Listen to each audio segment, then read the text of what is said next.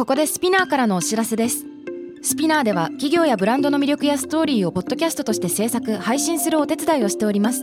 ポッドキャストを通してお客様とのタッチポイントの創出とエンゲージメントを向上させてみませんか？お問い合わせは概要欄の URL かスピナー .com のスピナーブランデッドポッドキャストからお願いします。Spinner.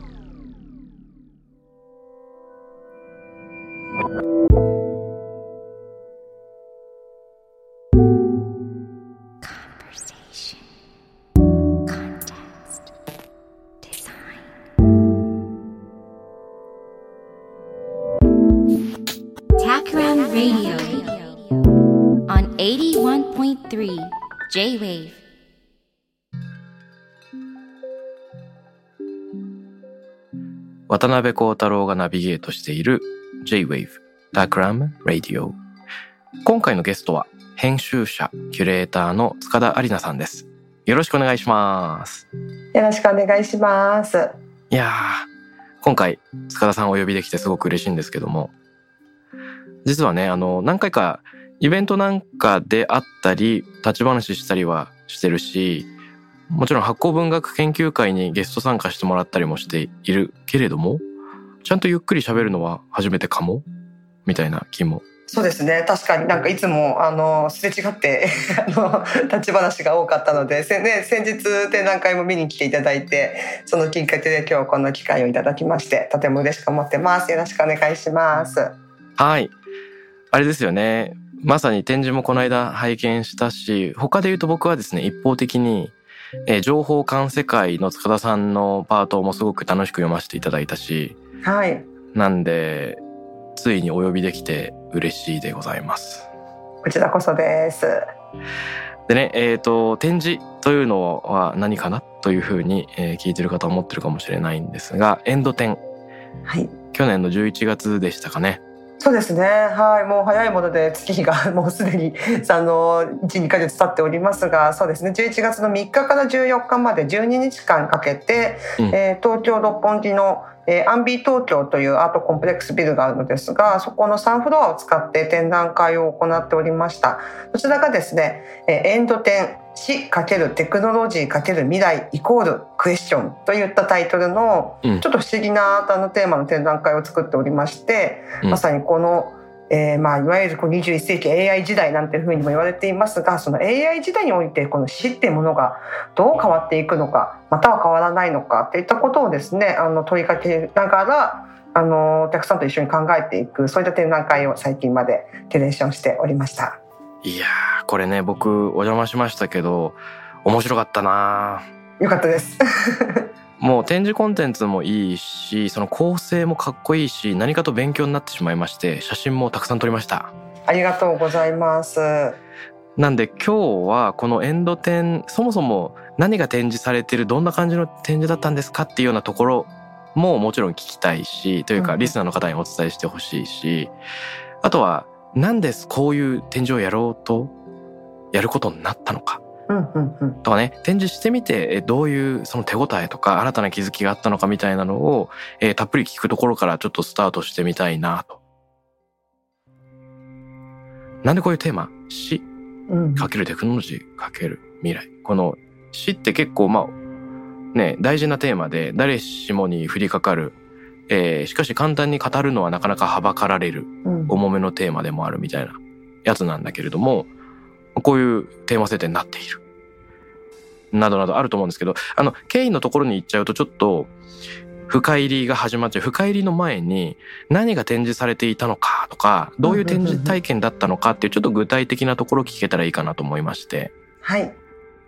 まあ、先ほども話したようにこの AI 時代における死とは何かといったこうテーマがまあそもそも書かれた一番のこう大題でして、それ以外にもですね実はこのえープロジェクトが走り出したのがそうですね昨年2021年、まあ、何しろ2020年の終わりぐらいからだったんですけれども、うんまあ、そこからこういろいろ考えていく中でやはりいろいろなこう問いかけをしていこうっていうところが最初の主軸にありましてで、えー2021年の6月から7月ぐらいにかけてアンケートを行ったんですね。うんうん。えーそこでは例えばこうじゃあ何歳まで生きたいですか？みたいなこともあればこう死者はすぐそばにいると思いますか？とかあとは何だったかな、えーと、例えば死後の世界というものを信じますかとか、まあ、割とこう誰にでもこう聞いていけるようなこう普遍的な死生観のところから始まりまたはその先ほどから言ってるその AI 時代とかこの情報テクノロジーが進展する社会においてなんかもしかしたら死っていう概念が揺らいでくるんじゃないかっていうようなこうあの問題提起がありましてでそれに即したアンケートでの問いで言うと例えば死後 SNS のデータは消したいですか？だったりとか、うん、あとはこう AI に将来を予測してほしいかとか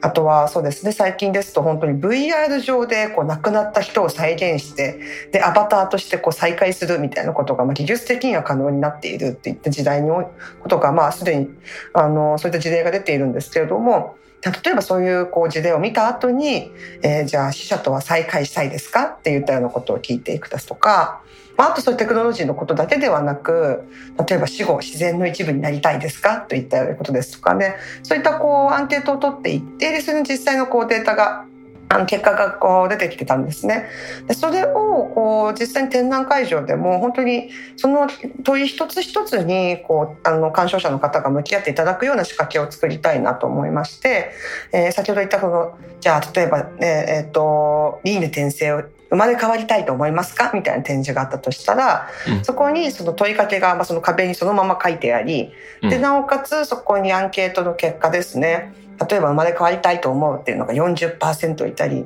や生まれ変わりたくはない。が例えば30%とか、まあ、そういったこう、まあ、本当に一般の方々が答えた結果がそこにありでなおかつそれだけですとなんか本当にねこう研究結果のような展示になってしまうので私たちそこにこう漫画っていうものを持ってきまして。その漫画の中でこう印象的なこう死に関するこうエピソードというんですかねシーンを一コマだけ展示するといったような手法にしましてこう問いかけ漫画そしてアンケートの結果があのまず1点セットで見れるといったようなあの構成にしました。例えば今の「生まれ変わりたいですか?」っていう問いに関してだと「あのビースターズ」というねあの板垣パズさんという方が書いた漫画がありまして、うん、あれなんかはこう肉食動物と草食動物が共存しているっていう、まあ、世界観の漫画なんですけれども、まあ、その中で、えっと、ゴマフアザラシのこう海の生物があのは実は輪廻転生っていう死生観を持っていてだからあの海の中ではこうたくさんの生き物が常に生きては死んでいくけれども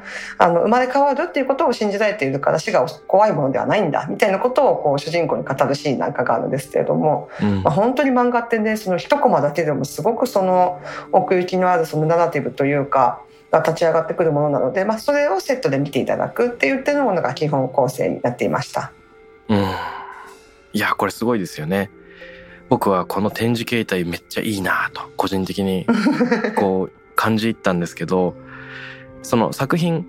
もある。それは、ね、はい。何て言うんですか？アーティストによるオブジェもあれば、まあ、デジタル系のメディアもあれば、うん。はい、そういったものもありながら壁面にはアンケート結果漫画の抜粋、ね、映像による事例紹介なんかもあったりするそうですね。はい。今ちょっとお伝えしそびれちゃったんですけれども、基本がそのなんか漫画と問いかけっていうことが基本構成になっていて、でそれ以外にもですね、この死っていうテーマにあの関してすごくなんていうんですかね、こう先鋭的なというか独自のこうあの視点を持っているアーティストを今回はあの3組、えー、キュレーションしていて、例えばこう野上克樹さんというアーティストの作品ですと。あの石にね自分のこう顔写真のデータをプリントして、うん、ある意味こうイメージのこう墓石っていうものを作っていたりとか自分のこう顔っていうものがある意味では今スマホの中にはねもう無数に何枚もあってもでそれの存在感でどこに、ね、あるんだろうとかこうやって結局使われなかったらね本当に無用ので、ね、あのイメージになってしまうかもしれないものにあえてこう1,000年もしかしたら1万年残るかもしれないこう石にプリントすることによって、こうね、こうデジタルデータのイメージってものをこう破壊石にするだったりとか。ね、サイバー仏壇と呼ばれていたんですけど高倉和樹さんという作家はあの例えばこうお墓はハードウェアだとするなら魂はソフトウェアじゃないかっていうテーマにおいてなんかその現代的なこの墓の在り方とかそうですよね。あの仏壇また弔いの在り方って何かっていうことをこう定義している方だったりと、まあ、もう一人言ってしまうと、えっと、鎌田美希子さんという植物の研究家者研究植物研究者でもあり、えー、本当にその植物やこうあの花を使ったインスタレーションなんかも作られている作家さんはあのフラワーコンポストと題してこう花があの展示期間中にどんどん腐ってこう堆肥になっていく様子っていうものを、まあ、そのインスタレーションとして展示していただいてある意味でこう、まあ、デジタル社会の基礎はと言いつつ私たち人間ってこう身体も持っているのでじゃあ本当に死んだら体がこう腐っていくその、まあ、例えばそうやってひ、ね、生きている中でも日々生活している中でも細胞はどんどん、ね、生きて死んで生まれ変わっているわけなので、うん、なんかそういったことに思いを馳せるような作品っていうものも展示していただいたりしていました。うむうむ。なんでその死っていうテーマそのものにまあ思考を促す問いというのがきっかけになってるというお話だったんですけどこの問いの内容とか、はい、まあ社会的な課題だとかその技術の進展みたいなのもちろんこれから重要なテーマになってくるのでいろいろ話してみたいんですけど、うんうん、そこに入っていく前にそのちょっとクイックリアクションをしておくと、うん、その展覧会の設計として超面白いなと感動したのが普通、まあ美術館でも何でも展示行くと自分がピンとくる作品とそうじゃないのが両方あるじゃないですか。で、そうですよね。まあ大体のものはピンとこないと。で展示の中でああ今回だったら一番来たのはこれかなあとあれかなこれとこれは好きだけどこれ意味不明だったなっていうのってまあ誰しもあると思うんですけどそのこの展示全体がすごくいろんなその思考の補助線が引かれててかっこいいなと思ったんですよ。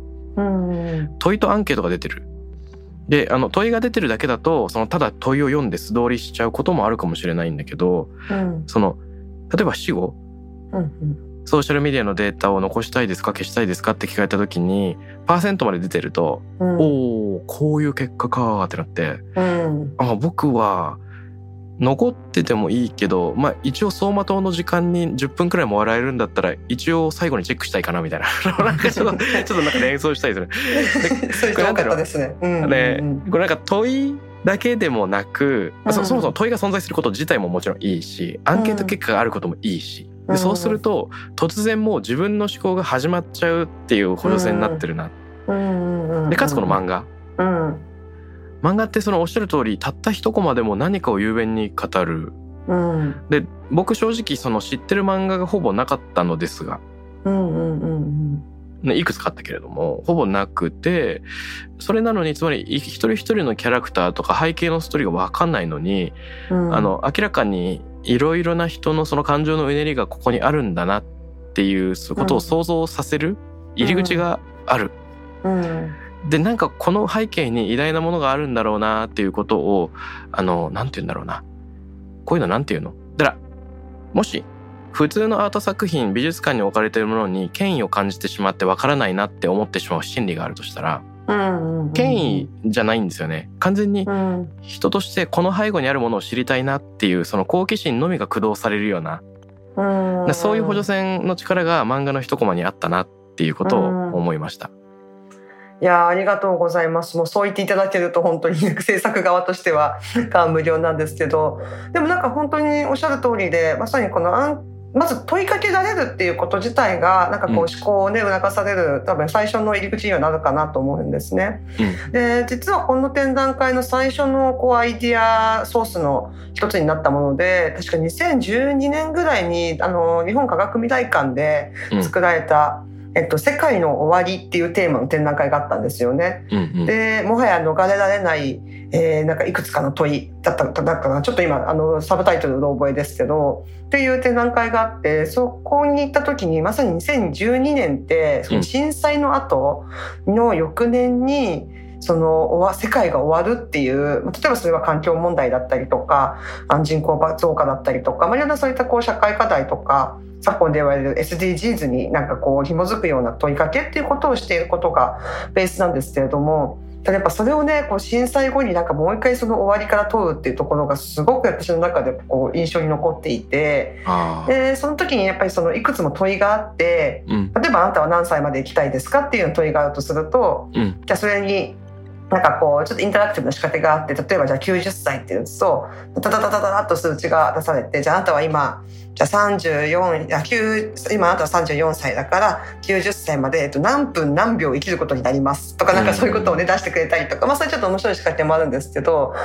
ただやっぱりそのいくつもいくつもその終わりに関する問いを問いかけられていくっていう行為自体がなんかすごくあのもう唯一無二の体験だったなという記憶があって、うん、なんかそれを約10年後にちょっとあの勝手に引き継がせていただいてこのコロナ禍以降にもう一回その死に関してこう問いを出していくっていうところが結構基本のコンセプトになったかなとは思いますね。うん。なるほど。この時は震災の直後だし今回はコロナの真ただ中、うん、そうですね、うん、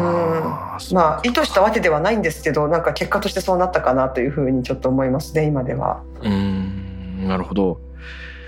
じゃあ実はオマージュ的な意味も、まあ、込められているそういう取り組みでもあったんですね。そうですね、まあ、いくつかいろいろあの参考にした部分はあるんですけどやはりその、うん、死とか終わりっていうテーマとその問いがあの一人一人に問いかけていくっていったところは、うん、そうですね。一番のベースラインに引いたところかなと思います。うん、面白い。あの本の冒頭ねこの展示に合わせて本も出されていると思うんですけれどもそのこともちょっと簡単に教えていただいていいですか、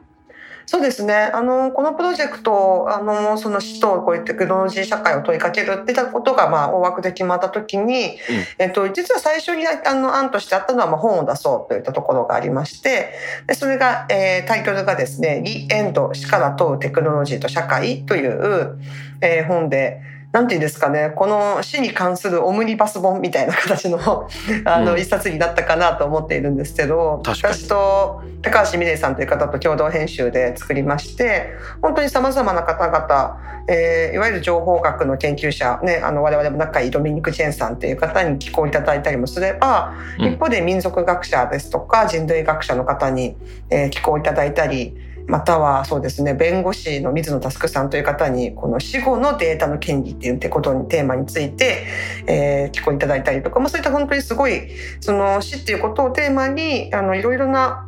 あの、ジャンルの方々に、こう、聞こえや、まあ、インタビュー、ないしは対談をお願いして、えー、すごい300、あ、何ページだったのかな？結構分厚い本になってしまったんですけど。うん、350ページくらいありますね。350ページぐらいの、はい、あの、分厚い死のオムニバス集みたいなものを作りました。はい。うんこの本の冒頭に、えっと、どういう経緯でこの本とかその展示が立ち上がってきたのかっっていうのが書かれていたと思うんですけれども。そうですね。これ研究プロジェクトの一環っていうことなんですか、はいそうなんです。えっ、ー、とちょっとまあ冒頭に話しそびれてしまったんですけれども、これがそうですね。このそもそも研究プロジェクト、うん、えー、 HITE という研究領域がありまして、はい、えー、 Human Information Technology Ecosystem の頭文字を取って HITE と読む、えー、研究領域で、人と情報のエコシステムと日本語では言うんですが、まあそれがどういった研究領域かというと、まあまさにあの最初から話しているように、まあ今は AI 時代だということがまあ散々言われていて、まあ AI ですとかロボティクス、まあ、IoT といった、まあ、そういったこう情報技術に関する、まあ、研究投資ってすごく今行われているんですよね。うん、ただその一方でじゃあそれが実際私たちの生活にここ入ってきた時にじゃ何が変わるのかっていったことをもっとその理系ではなく、単純に言えば文系的な視点からもちゃんと研究していくべきだろうという、あの、問題意識から始まった領域で、うん、え例えばこう、本当に法制度をどう考えるかっていう法学の研究チームがいたり、えっとは、そのウェルビーイングっていうテーマで、あの、このデジタル社会のウェルビーイングを考える研究プロジェクトもあれば、あとは哲学のチームもいて、うん、人工知能2.0をこう考える哲学とか、とかですね、まあ、いろいろそういったこう人文社会科学と言われる領域と、えー、いわゆる今までまあ理系というくくられてきたまあ工学、えー、人工知能研究の方々がまあ一緒になって、あの、本当にこれからの社会を考えていこうとする、まあ、分離融合型のプロジェクトなんですね。うんで、私たちその中でもハイトメディアと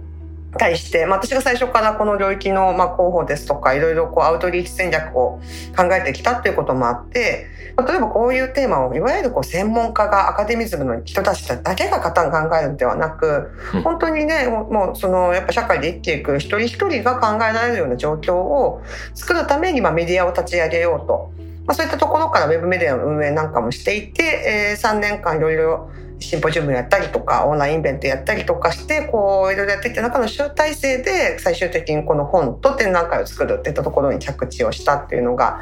えっと、そもそものベースとしてあります。うん。はい、ただちょっと続けて言うとじゃあなんでそこにこう死っていうテーマが返ってきたのかっていうところに関するとですね、うん、この、はい、本の冒頭でも書いたんですけどなんかそれでですね私今までその研究プロジェクトの中で例えばこれからのこう AI 社会はどう変化するかみたいなことを、まあ、いろんな方々と考えるワークショップをやるとかですね、えー、漫画家の方と研究者の方と編集者の方がタッグを組んでその未来社会を描く短編を作る漫画未来ハッカソンをやったりとかですね、うん、まあいろいろ、まあ、特にその漫画っていうのは本当にいろんな社会をこう、ね、描いてきたよねっていうようなことからなんか漫画はいい題材にしようなんていうことを最初から決めていろいろ、まあ、試行錯誤していたんですけど、うん、やっぱ一つ気づいたのがこれ自分自身も含めてなんですけどつい AI 社会とかこうテクノロジーが進展する社会ってこう言うとですね大体なんかこう最終結論はなんかこう人類支配されがちというか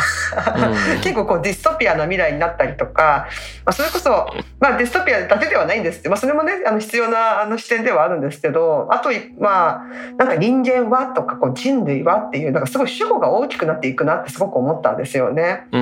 でそれをそういうところに想像力を働かせることももちろん重要なことなんだけれどもなんかどうしてもこう自分事ではないなんか人類視点に突然みんななんかなり始めてこう語ってしまうみたいなところがなんか多分問いの多分設計が多分すごく雑というかちょっと大きすぎるんだろうなっていうことはすごく問題意識として思っていて、だとしたらなんか絶対にこう自分事として捉えられるテーマってなんだろうなっていうことを考えていた時にあ死んだら自分が死んだらって考えることは多分本当老若なの誰でもできるよなと思ったんですよね。なんかそこから、まあ、個人的に民族学とか人類学とかからのその死生観っていうものとかを考えるのがもともと好きだったってところはあったり、まあ、いろんなきっかけはあのあるんですけどでも絶対にこう誰でも考えられるテーマとこのテクノロジーの時代をか掛け合わせてみるっていうこのアイデアからその仕掛けるテクノロジーかける未来っていうこう基本コンセプトが生まれたんですよね。うんなるほどそういう経緯だったんですね。いいですねこのつい AI 社会について考えると人類が支配されるディストピアになりなりがち説とか、うん、主語がつい大きく人間とか人類になりがち説っていうこのバイアスに気づけるっていうこと自体はあのね塚田さんたちの取り組みからちょっと一歩引くっていう時間が必要だったかもしれないんですけど、この気づきってなんか言うはやすしっていうか振り返ると簡単に言えるかもしれないけどよく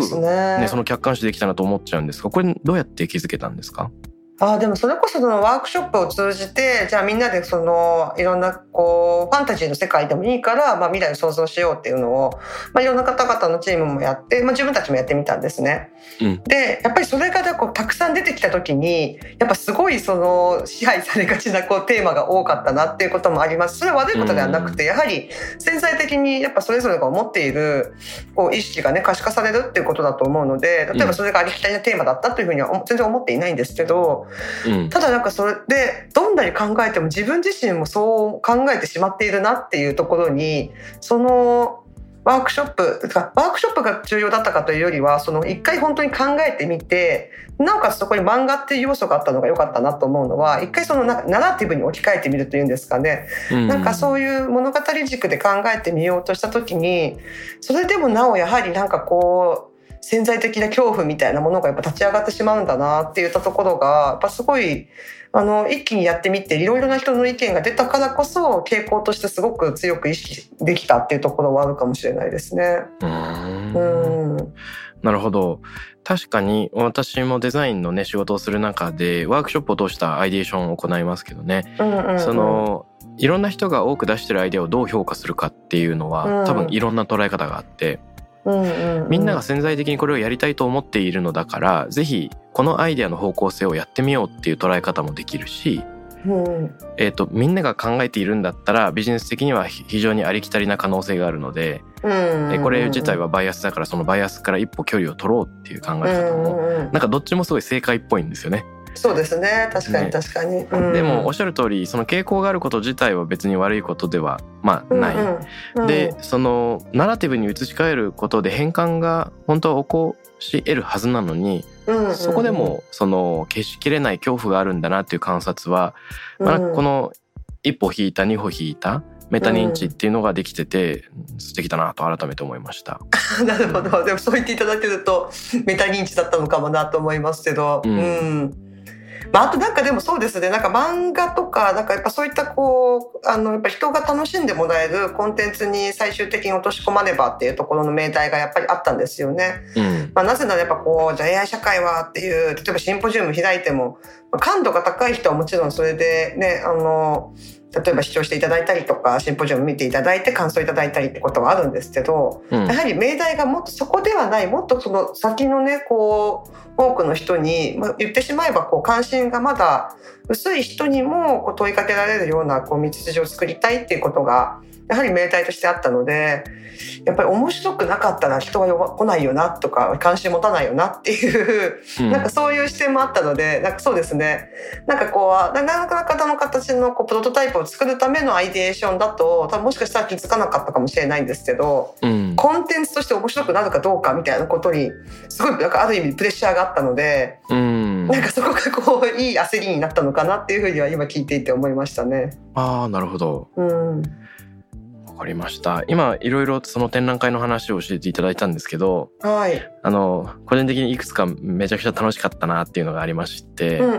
それを振り返るとですねあのいろんな人から集めた死にまつわるエピソード、うん、えーとはいはいがはいはい。言葉がピラミッド状にこう並んでいるようなエリアあったと思うんですけど、はい。あれすごいいいなと思いました。特に好きなのはこのちょっと引用しますけれども。はい。母が亡くなる3日前病院のベッドで寝ていた母がいきなり目を覚まして「キャー霊界から招待状とビールが来た」と叫びました驚きましたが覚悟は決めましたあれ最高ですよね。もう私もあれ一番好きです。あの本当にあのその構成の話からすると、うん。先ほどもねお話ししたアンケートを取った際にあの2種類アンケート実は取っていて1個がはい。まあ調査会社にお願いした、まあ、1,000件ぐらいの本当に男女、えー、と年代、えー、と何ですかね居住地域とかもバラバラにしたあのデータと、まもう一つその Google のアンケートフォームを使って、まあ、SNS とかで呼びかけたものがありまして、まあ、それの2種類を今回使ったんですけど、やっぱすごいの面白かったのがその後者の Google で撮った、まあ、いわゆる本当 SNS でまあなんかこうもう、ねまあ、言ったら関係性近い人たちも多かったのかもしれないですけど、まあ、割と有機的に集めた回答種々のうちその基本は例えば5段階評価で回答していくものだったんですけど、まあ、1個か2個ぐらい自由回答を作ろうっていう話になってうん。でそこで作ったのがこう誰かの死に関してこう今でも覚えている印象的な夢や出来事はありますかっていう回答欄を作ったんですよね。うんうんうんでやっぱまあ当初は何ていうんですかねあのこんなオカルト話がこの集まるとは実は思っていなくて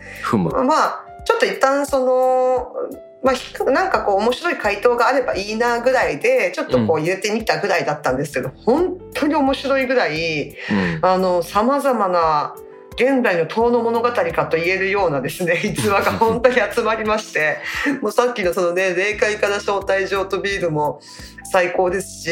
ね本当になんか虫の知らせみたいなものってやっぱ皆さん感じてるんだなというふうにうん思えるものが。ね、他にも例えばこう白い蛇が森の中から出てきた2日後にひいおばあちゃんが亡くなったとかですね。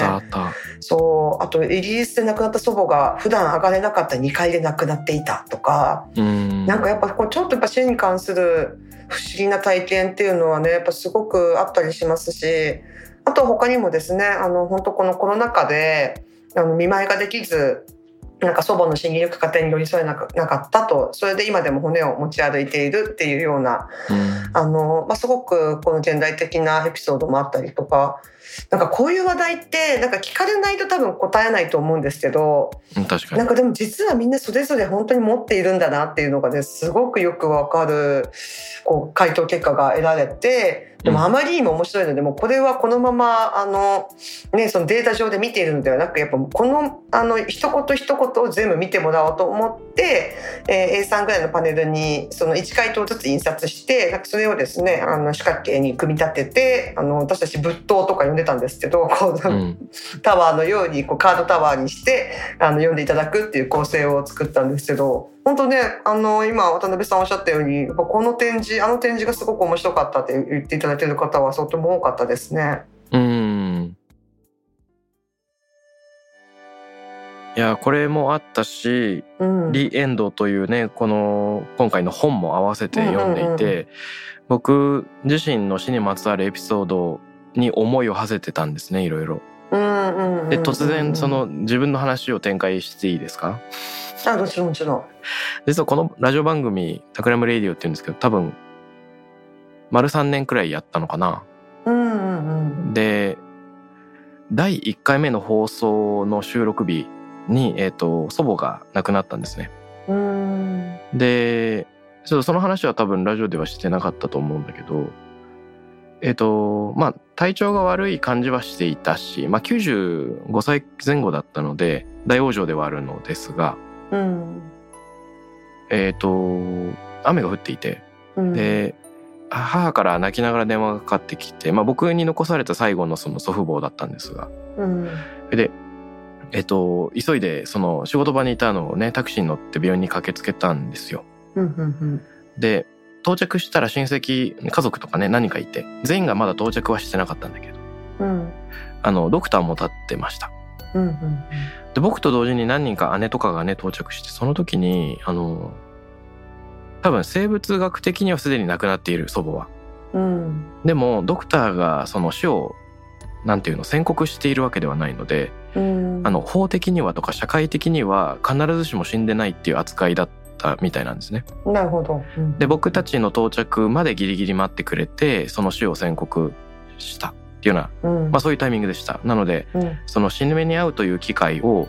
形の上でドクターが作ってくれたのかなと解釈するんですけど、はい、なので死にねその死のシーンに立ち会えたということもできるかもしれないしなんか立ち会えなかったのかもしれないがあのどこになってその人は死を迎えるのかっていうことについてもなんか問いが浮かぶような、うん、そういうタイミングでしたね。でこの時はもちろんそのじわじわと悲しみがあの心の中に積もってくんですけど、うん、なんかあの大きくおえつで泣いたりはしない。うん、でその後あのひとしきり終わった後に収録で六本木ヒルズに来て初めてのラジオ番組「タクラムリード」第1回収録し、うん、終わった後ですねあの僕の所属している FM バードっていうパーソナリティの事務所があるんですけどの、えー、と代表の方とスタッフの方に見送ってもらう時に実はさっき祖母が亡くなったんですっていう話をした時にやっとなんか涙が出てくるというか感情的な気持ちが訪れる。でなんかこう自分の中でリアリティが高まる瞬間ってなんかいくつかあるのかなと振り返って思いました。例えばそれは本当に死に立ち会うっていう時間かもしれないしあとは周りの人がその泣いているっていう状態を改めて感じるっていう瞬間も悲しみが深まるし、うん、もしくはあれですかお別れ会ないし何？焼き終わって骨になった瞬間、でそういう時にこうグッと悲しみのフェーズが切り替わることってあるかもしれないけどその人に死を語ること死の体験をそのこの人が亡くなったっていうのを語ることでも悲しみっていうのが一つ深まるんだなっていうのをその時身をもって感じました。うん、うんいや本当にそうですよね。あのそれこそリーエンドの本の中でもあの脳幹視の木村幸喜さんという方にインタビューさせていただいているんですけど、うん、まさにその方はねこう脳幹というそれこそあの「送り人」っていう映画がね昔ありましたけど、はい、あの木村さんはお父様がその「送り人」の映画の監修をされたあの方で、うん、で「送り人」っていうことがまあすごく世界的にも認知されて今「送り人アカデミー」という脳幹視を育てる学校なんかも作られてる方なんですけどやっぱかその方が、まあ、本当にねこのコロナ禍も踏まえて、まあ、いろいろなこう、ね、死の場に立ち会ってる中で、うん特にやっぱこのコロナ禍以降で何が変わりましたかって話を聞いた時に、ね、やっぱこうやっぱ遠方の、ね、親族とかだともうやっぱりその、ね、それこそ尻目にも立ち会えずないしはもう葬儀にも、ね、あの出られずっていうことがやっぱすごく増えていった時にこう感情の連鎖の時間がなくなったっていうことをおっしゃっていたんですよね。やはりなんかこう葬儀っていうものが、ね、昔ほどこうなんちゃ何百人もこう、ね、あの集めた大規模葬儀みたいなことは今なくなりどんどんどんどん簡素化してコンパクトになっているところにこのコロナ禍も踏まえてよりこうコンパクトにしていくっていうことのニーズが高まっているそうなんですけどでもそうした時にやはりこう親族だけではなくやっぱりねちょっと遠いで知人だったりとか自分の友人だったりが来てなんかそのね悲しみを伝えてくれた時になんかそこで初めてこう感情が連鎖していってこう泣けたっていうようなことも多分今まではあったんだろうなっていうこと、まあ、もちろんコロナ期間もまあいろんなことはあったんでしょうけど、そのね感情が連鎖する時間を作るっていうことがなんかこう葬儀の意味だったのではないかっていうようなことをおっしゃっていて、うん。なるほどなぁとすごく思いましたね。あのー韓国には泣き女っていう職業があるっていう話を聞いたことがありますけど個人をうん。ね忍ぶためにあの必ずしも知り合いじゃない人がやってきてうんあのドラマチックにに泣いてくれるっていうようなうんありますね確かに。それ聞いた時最初よく意味が分かんないなんでそういうのが必要なのか分かんなかったけどそのみんなが悲しむための準備を整えてくれてるっていう風にも解釈できますねそうですね。その連鎖の場を作っているのかなうんうんうん、うん本当にそうですね。今の話すごい確かにつながりました。うんなんか勝手にもう一個話を展開しちゃうとちょっとテクノロジーがそんなに関係なくて申し訳ないんですけどまあ全然全然。テクノロジーで打ち返していただけたら嬉しいんだがはいはい。あのー妻と僕が保護した猫がいて。近所の、まあ、野良猫だったのかなうんあのずっと路上で暮らしてたんですね。で保護して結局その一度保護団体に預けたりなんかあのワクチンなりなんなりした後に、えー最終的には妻の実家で預かることになってここ2年ほど暮らしてた忠信ちゃんが、えー、と年末に亡くなったんですね。でえっ、と妻と特にその妻の母実家のねがえっ、とやっぱりすごく寂しがっていてまあペットというよりもあの本当に家族とか友達が近しい人が亡くなったようなその心のあの衝撃を受けていてうん。なんか年月の関係なさみたいなのがあるなと思ったりしてるんだけどうんうんその僕自身が上手に悲しみに寄り添うっていうのが上手にできていなかったんですね。なるほどなるほど、うなんかこう僕自身忠信とちょっと距離があったっていうこともあればちょうどその時期妻となんかあの喧嘩じゃないけれども、うんうん、そのすごく寄り添いやすいようなコミュニケーションがうまく取れてないタイミングがあったんです。うんうんうんうん。そんでまあちょっと彼女が悲しみのただ中にいる時に喧嘩っぽくなってしまうのは非常に心苦しいし申し訳ないしっていう気持ちがあったんだが、うんうんあの途中で忠信のことを思い返しながら絵を描いたんですね僕が。うんでその妻に絵を送ったら突然なんかその打ち解けるようなタイミングがあり、あこういう形の弔いの仕方があるんだなっていうのを僕自身も自分で再発見しました。うんこれ何だったんだろうっていうのがちょっとわかんないんだけど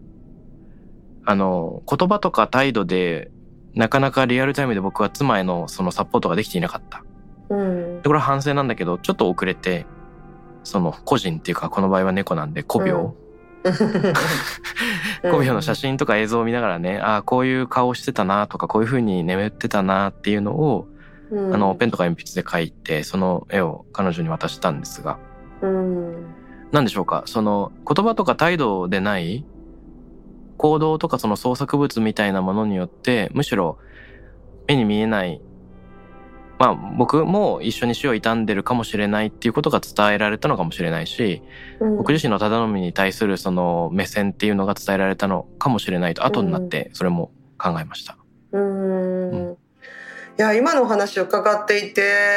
あのまさに思い出したのがあの、供養絵学というですねあの風習がありまして、それ本の中でもちょっと紹介しているんですけど、うん、えー、とこれちょっと後で話すかもしれないですけどちょっと今私岩手県の遠野市とすごく関わりがあの深くなって今遠野でイベントを、ね、したりもしているんですけどちょっとその、えー、と昨年そうですね昨年一昨年前か。からちょっとその遠野に例えばまあリサーチで、えー、とインタビュー映像を撮りに行くみたいなことをしていく時に教わった風習の一つで、うん、まさにその供養のためにこう絵を描いてでそれをお寺に奉納するという風習が幕末から大正ぐらいまでにかけてなぜかこうほぼ遠野市中心にあの流行していたっていうものがあって。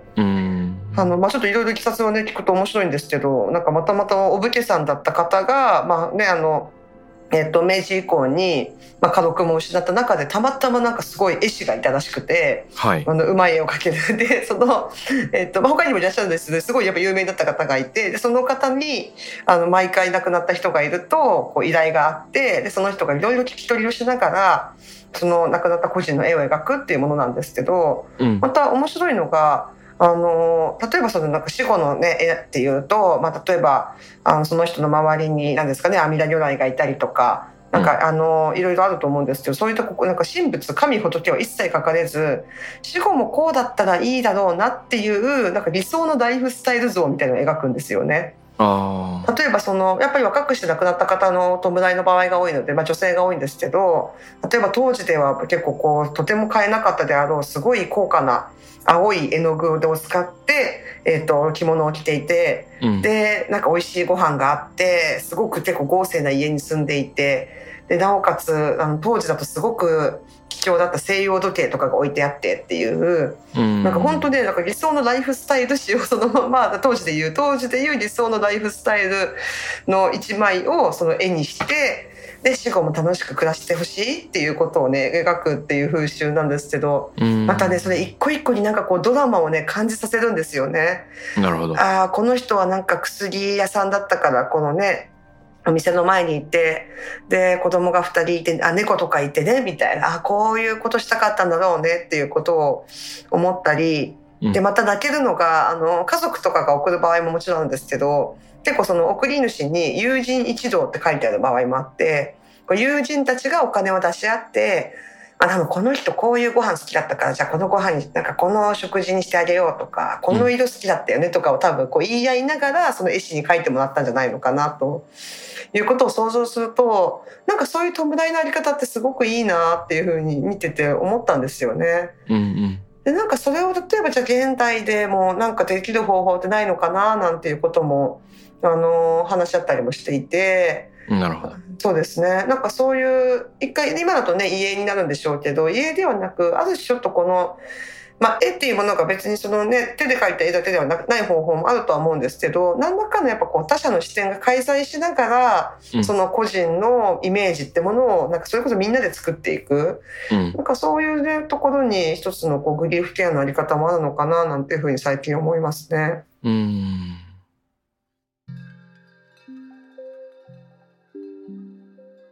そっかそっか。その理想のライフスタイル。なるほど。その極楽浄土でも天国でもないんだけど、うん、死後の世界でこういう風に暮らしていたらっていうなんか別の世界線が描かれるんですね。そうなんですよ。うん。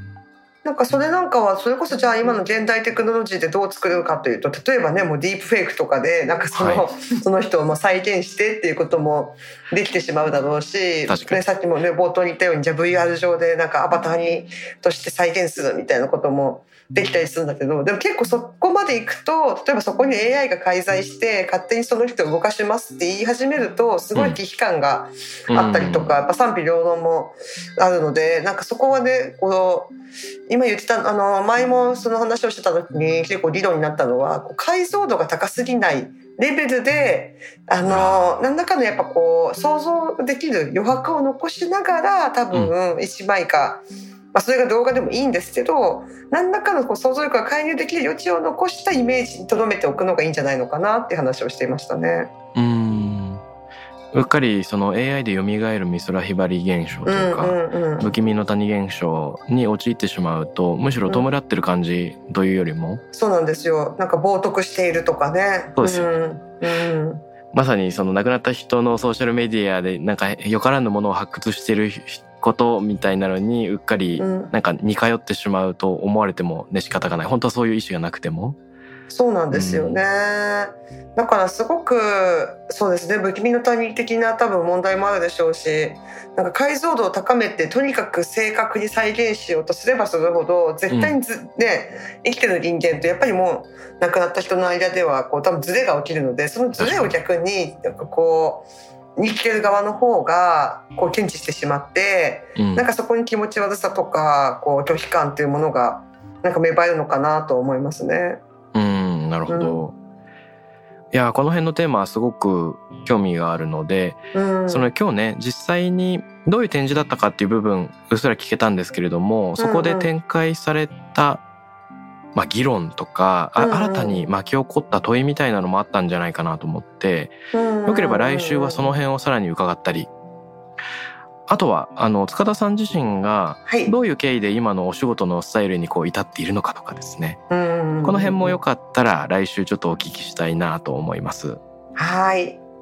ということで今週どうもありがとうございます。はいどうもありがとうございましたタクラムレディオに関するメッセージや感想は、ツイッターから、ハッシュタグ、タクラム813をつけてつぶやいてください。t-a-k-r-a-m813 です。また、僕、渡辺幸太郎への質問や相談などは、ツイッターのダイレクトメッセージからも受け付けています。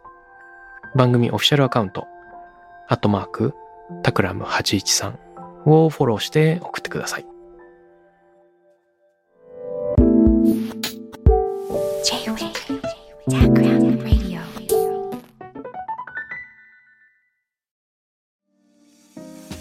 ここでスピナーからのお知らせです。現在さまざまな企業のブランデッドポッドキャストを制作しているスピナーでは自社開発したポッドキャスト管理システムソニックボールを用いたオリジナルのアンケートを実施しています。リスナーの属性データを可視化することで御社のニーズに合わせたコンテンツ制作が可能になります。スピナーホームページ内のコンタクトよりまずはお問い合わせください。